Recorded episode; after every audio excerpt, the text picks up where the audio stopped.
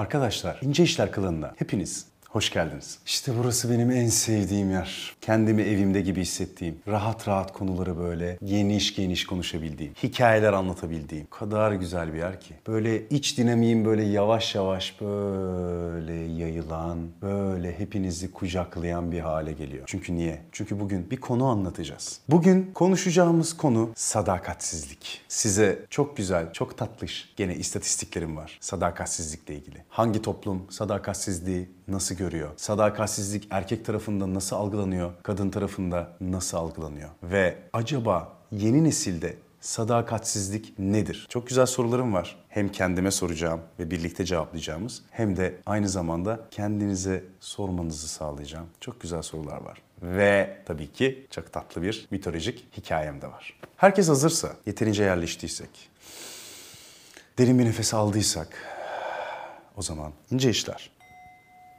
başlıyor.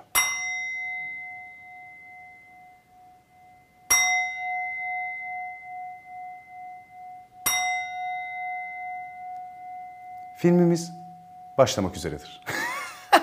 Sadakat. Arapça kökenli bir kelime. Erdemli, doğru ve adil olmak demek. Yani aslında bizim bildiğimiz gibi birini aldatmak, bir başkasıyla yatıp söylememek, ikili bir ilişkinin içerisinde başka birini dahil etmek, bir aşk üçgeni kurmak, o üçgenin iç açılarını toplamak, hipotenüsüyle alt kenarının tanjantını, kotanjantını almak demek değil. Sadakat, erdemli, doğru ve adil olmak demek köken olarak. Biz bugün bunu var olan ilişkimize sadık olmamak, yani var olan ilişkimiz dışında başka bir ilişki kurmak anlamında kullanıyoruz. Ve bunu kullanırken de üstelik hiçbir şekilde cinsiyet eşitliği gözetmiyoruz. 56 tane ülke üzerinde araştırma yapmışlar. 56 tane ülke tam yarısı 28 ülkede kadının erkeği aldatması aslında bir suç ve hatta bazen ölüm sebebiyken erkeğin kadını aldatması sadece ufak cezalarla ya da hiç cezalandırılmayacak şekilde değerlendiriliyor. Bazı toplumlarda erkek kadını aldatabilir. Bunda hiçbir sorun yok. Ama aldattığı kadın başka bir erkekle evliyse sorun burada başlıyor. Bunun sebebi de kadını aldatması değil, başka bir erkeğin mülkiyet hakkına dahil olması. Bu bize neyi getiriyor? Bu bize bütün ilişkilerdeki en büyük sorunun bir kere sadakatsizlik olmasını getiriyor. Şu anda yapılan araştırmalarda bir ilişkinin bitmesinin en önemli sebebi %85 olasılıkla sadakatsizlik. Ama bu işte ataerkil olan toplum sistemi aslında bize kadının aldatmayı ve sadakatsizliği kabul ettiği yeni bir düzen de getiriyor. Mesela Amerika'da açılan boşanma davalarını incelemişler. Erkeklerin eşim beni aldatıyor diye açtığı boşanma davaları, kadınların eşim beni aldatıyor diye açtığı boşanma davalarının tam iki katı. Erkekler bunu yediremiyor ama kadınlar sanki bunu sindirebiliyor gibi gözüküyor şu anda. Ama bunu tabii ki çok hor görmemek, Türkiye'den bahsetmiyorum bile zaten. Güneydoğu'daki kadın intiharları, kadın cinayetleri falan bundan bahsetmiyorum. Bizim o 56 ülkenin 28'inden bir tanesi olduğumuzu hepimiz biliyoruz zaten. Bazı bölgelerimiz ya da bazı münferit insanlarımız dışında. Ama kadın için bu çok normal çünkü aslında kadınlar Kuzey Avrupa ülkelerinde bile cinselliklerini rahat rahat yaşayabilmeye son 30 senedir başladılar. Son 30 senedir. Hani sen diyorsun ya abi kadınlar çok soğuk. Abi işte yüz vermiyorlar. Türk kadını da çok soğuk be abi filan. Bunun sebebi aslında işte bizim kadına temelde o iffeti yüklüyor olmamız. Yani sadakatsizlik erkek için bir çapkınlıkken kadın için bir iffetsizlik haline dönüşüyor. Peki aslında sorulması gereken soru şu. Sadakatsizlik nedir? Birine sadık olmamak nedir? Birkaç tane örnek okudum. Çok garip. Benim de kafamı kurcalıyor mesela. Size de cevaplayalım. Mesela bir adam hayatı boyunca hiç gidemeyeceği bir ülkedeki bir kadına sosyal medyadan kendisine ait olmayan bir accountla yazıyorsa, onunla iletişim kuruyorsa, onunla flörtleşiyorsa ama asla görüşmeyecekse ve kendisi değilse bu bir sadakatsizlik midir mesela? Ya da bir kadının hiç haberi olmadan videosu ya da fotoğrafı kullanılarak sanal ortamda bir porno yapıldıysa, kadının hiç haberi olmadan ve buna bakarak bazı insanlar mastürbasyon yapıyorlarsa bu bir sadakatsizlik midir? Bu bir erkeğe mektup olarak gitmiş. Alper Hasanoğlu kitabında anlatıyor. Aşkın Halleri kitabında. Çok güzel bir kitaptır bu arada. İncelemesini yaptım. Şuradan bir yerden izleyebilirsiniz. Orada bir çift var evli ve kadın adam aynı sektörde çalışıyorlar. İkisi de televizyon programcısı. Adam bir gün işinden oluyor. Evinde oturmaya başlıyor. Kadın da yurt dışında yeni girişimciler ve yatırımcılar arıyor. Bu sırada adama bir mektup geliyor. Bu gelen mektubun içerisinde bir CD var. Bu CD'nin içerisindeki videoda aslında sürekli şüphelendiği ve aralarında bir şey olduğunu düşündüğü müdürü kadının sanal ortamda 3D olarak yapılmış kadının muhtemelen hiç haberi olmadan bir videoya bakarak mastürbasyon yapıyor. Şimdi bu CD'yi almış erkek ne düşünmeli? Dünya o kadar garip bir yere gidiyor ki sosyal medya ile birlikte ve bu dijital dünya ile birlikte. Gerçekten sadakatin sınırlarının ne olduğunu yeniden tanımlamamız gerekiyor. Sadakatsizlik nedir? Tam olarak nedir? Birazdan yavaş yavaş bu soruya cevap vereceğim. Erkekle ilgili sorun şu. Mesela adam internette bir kadınla flört ediyor. Yani zaten eşine sadakatsizlik yapıyor. Tamam okey bunu atalım. Flört ederken kadının başkalarıyla da aynı şekilde konuştuğunu düşünüyor. Flört ettiği kişinin. Başka bir account açıyor. O accountla da kadına yazıyor. Kadın ona aynı ilgiyi gösterdiği için kadını kıskanıyor. Aynı adam, aynı kadın. İki tane account, üçgen yok ama aynı adam. Aslında hem sadakatsizlik yapıyor hem de kendisiyle bile aldatmasına rağmen aslında sadakatsizlik yapan kadını kıskanabiliyor. Erkeğin bu konudaki psikolojisi bence çok karmaşık ve garip. Ama burada işte dediğim gibi yani o sadakatsizliğin tanımını doğru koymak gerekiyor bence. Ve en önemlisi aslında sadakatsizliğe bakarken insanın biraz kendi içine bakması gerekiyor. Çünkü sadakatsizlik aslında Adem'le Havva'nın varoluşundan beridir devam eden bir şey. Yani Adem eğer sadık olsaydı niye elmayı yedi? Aşk üçgeni orada da var. Madem Adem'le Havva vardı, yılanın orada işine. Bu aynı şekilde bütün mitolojik karakterlerde de var. Zeus'la Hera arasında, Anadolu mitolojisinde Atis'le Kibele arasında, Roma mitolojisinde de Juno'yla Tammuz arasında. Yani aslında biz sadakatsizliğe baktığımız zaman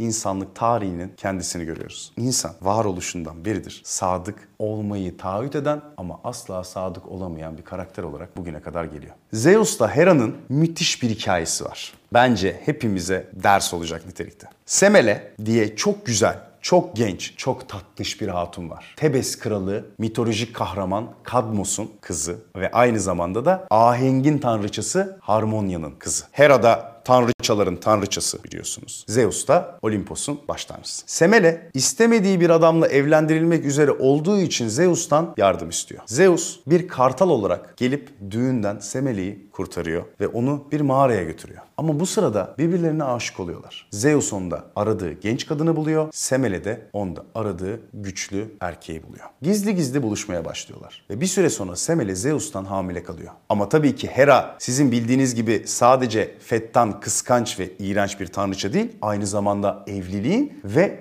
doğumun da koruyucusu. O yüzden hamile olan herkesten haberdar olduğu için otomatik olarak Semele'den de haberdar oluyor. Ve Semele ile Zeus'un aralarında geçen münasebetten dolayı çocuklarının olduğunu öğrendiğinde gizli bir kılığa girip Semele'nin yanına gidiyor. Zeus Semele'ye sadece insan görünümünde görünüyor. Ama Hera diyor ki, ama Hera olmayarak tabii. Diyor ki eğer ki Zeus sana kendi kimse onu sana gösterirse o zaman sen de bir tanrıça olursun diyor. Semele'yi bu güçle kandırıyor ve uzaklaşıyor. Gerçek bir güçlü kadın gibi. Sonra Semele Zeus geldiğinde artık hamileliğinin son noktalarındayken Zeus'a diyor ki ya Zeus bana kendini göster. Babacım bana kendini göster diyor ya. Zeus diyor ki olmaz. Semelecim bak olmaz. Yani aklın yolu bir. Or- olmaz yani. Sen bir ölümlüsün. Ben sana bir tanrı olarak kendimi gösteremem. Gösterirdin gösteremezdin, gösterirdin gösteremezdin, gösterirdin gösteremezdin. Zeus en sonunda güzel Semele'yi kıramıyor ve bir gök gürültüsü, şimşek ve yıldırım bütünü olarak karşısına çıkıyor. Bu yıldırımlardan bir tanesi Semele'ye çarpıyor ve Semele'yi öldürüyor. Ama Zeus karnındaki çocuğa kıyamıyor. O çocuğu alıyor, kaburgasının içerisine yerleştiriyor ve bir süre sonra o çocuğu Dionysos olarak doğuruyor. Dionysos aşkın ve şehvetin tanrısı. Şimdi burada üç tane karakter var. Aldatan Zeus, aldatılan Hera ve bu aşk üçgeninin hipotenüsü Semele. Her aşk üçgeninde olduğu gibi burada da tabii ilk aklımıza gelen suçlu Zeus abi. Zeus yapmayacaktı. Zeus yapmayacaktı onu. Niye aldattı? Gül gibi karısı var Hera. Tanrıçaların tanrıçası. Ne olmuş yani? Ve Zeus Semele öldükten sonra Hera'nın yanına geri dönüyor. Hera Hera ile birlikte ilişkilerine devam ediyorlar. Ama Zeus başta guguk kuşu olarak aslında Hera'ya görünür. Aynı Semele'ye göründüğü kartal gibi. Ta ilişkilerinin en başında Hera'nın anası babası bu ilişkiden hiç haberdar değilken Zeus'la müthiş bir aşk yaşarlar. Zeus guguk kuşu olarak gelir, kendi varlığına bürünür, Hera ile müthiş bir aşk yaşarlar ve ondan sonra o yasak aşklarını devam ettirmek için bir daha görüşmemek üzere ayrılırlar. Ve sonra bir daha ve sonra bir daha. Ta ki evlenene kadar. İşte evlendikten sonra Zeus artık o kuş görünüm. Bu arada sürekli de kuşa bir metafor var orada artık nasıl bir şeyse o kuşa metafor. Zeus bir sürekli kuşunu konuşturuyor yani onu anladık. Ama Hera'nın bence kendisine sorması gereken sorulardan biri şu. Acaba Zeus Semele'de ne buldu? Sen de olmayan ve artık sen de alamadığı neyi almaya başladı? Sen acaba Zeus'un sana belki Semele'ye kartal gibi göründüğü zaman değil ama guguk kuşu gibi sana göründüğü zamanki Hera mısın? O zaman nasıldın? Şimdi neye dönüştün? Seni çok iyi anlıyorum Hera. Evet. Yani koruman gereken bir iktidarın var. Var olan bir evliliğin var. Dışarıya göstermek istediğin müthiş bir ilişki var. Sen tanrıçaların tanrıçasısın. Evet. Belli bir ağırlığın olmak zorunda ama bu ağırlığın acaba ilişkinin üzerine ne kadar çöküyor? Acaba Zeus'ta en son gerçekten yasak aşk yaşadığınız tutkuyu ne zaman hissettiniz? Ve Zeus, sevgili Zeus. Ey Zeus. sana da sana da sorularımız var. Güçlü ve iktidarlı olmak senin Olimpos'un en tepesindeki yerini koruman için sahip olman gereken en önemli şey. Bunu anlıyorum. Bu iktidarı hissetmek için birilerini fethettiğin duygusuna ihtiyacın var. O tutkuyu, o heyecanı hissetmeye ihtiyacın var. Ondan besleniyorsun çünkü. Çünkü tutkunu hissettikçe o seni iktidarda da, güçte de daha oturaklı, daha yerinde, daha kuvvetli, daha cesur bir adam haline getiriyor. Evet.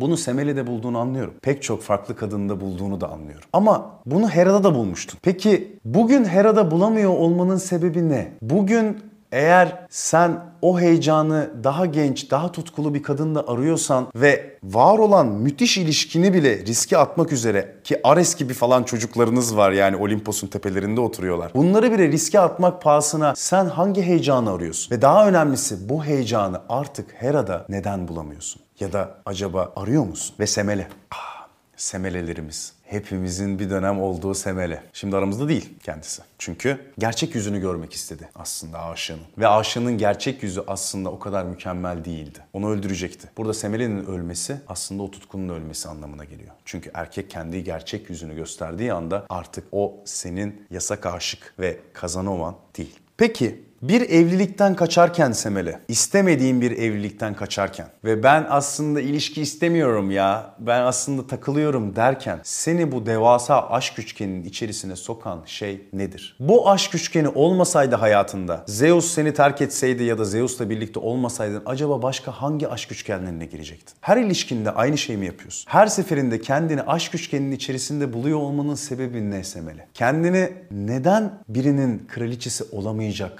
kadar değersiz hissediyorsun. Seni Olimpos'un tepesine aslında bu kadar gitmek isterken, Zeus'a kendi gerçek yüzünü göstermeyi talep edecek kadar aslında buna hırslıyken, ilişkinin içerisinde bunu yapamıyor olmanın sebebi ne? Kendini niye tanrıçaların tanrıçası gibi görmek yerine bir üçgenin hipotenüsü gibi görmeye çalışıyorsun? Acaba her seferinde bunu mu yapıyorsun? Gerçekten istediğin şey ne? Ve sana kendini aslında ne bu kadar değersiz hissettiriyor? Aslında buradaki aşk üçgenine bakarken iç açıların toplamına değil, insanın kendi iç açısına bakması gerekiyor. Çünkü asıl tanjant, kotanjant, sinüs, kosinüs hepsi insanın kendi içinde yatıyor. O üçgenin alanını bulduğunuz zaman o zaman bir daha asla bir üçgenin içerisine dahil olmak zorunda kalmazsınız. Üçgenlerle değil, doğrularla uğraşın. Sadakati bir erdem gibi, bir adalet gibi görün ama başkasına değil, kendinize. Bu işler ince işler. Sevgiler. Beğenip, paylaşıp, takip etmeyi de unutmayın. Kafa açıyoruz. Beraber açılsın. Hoşçakalın.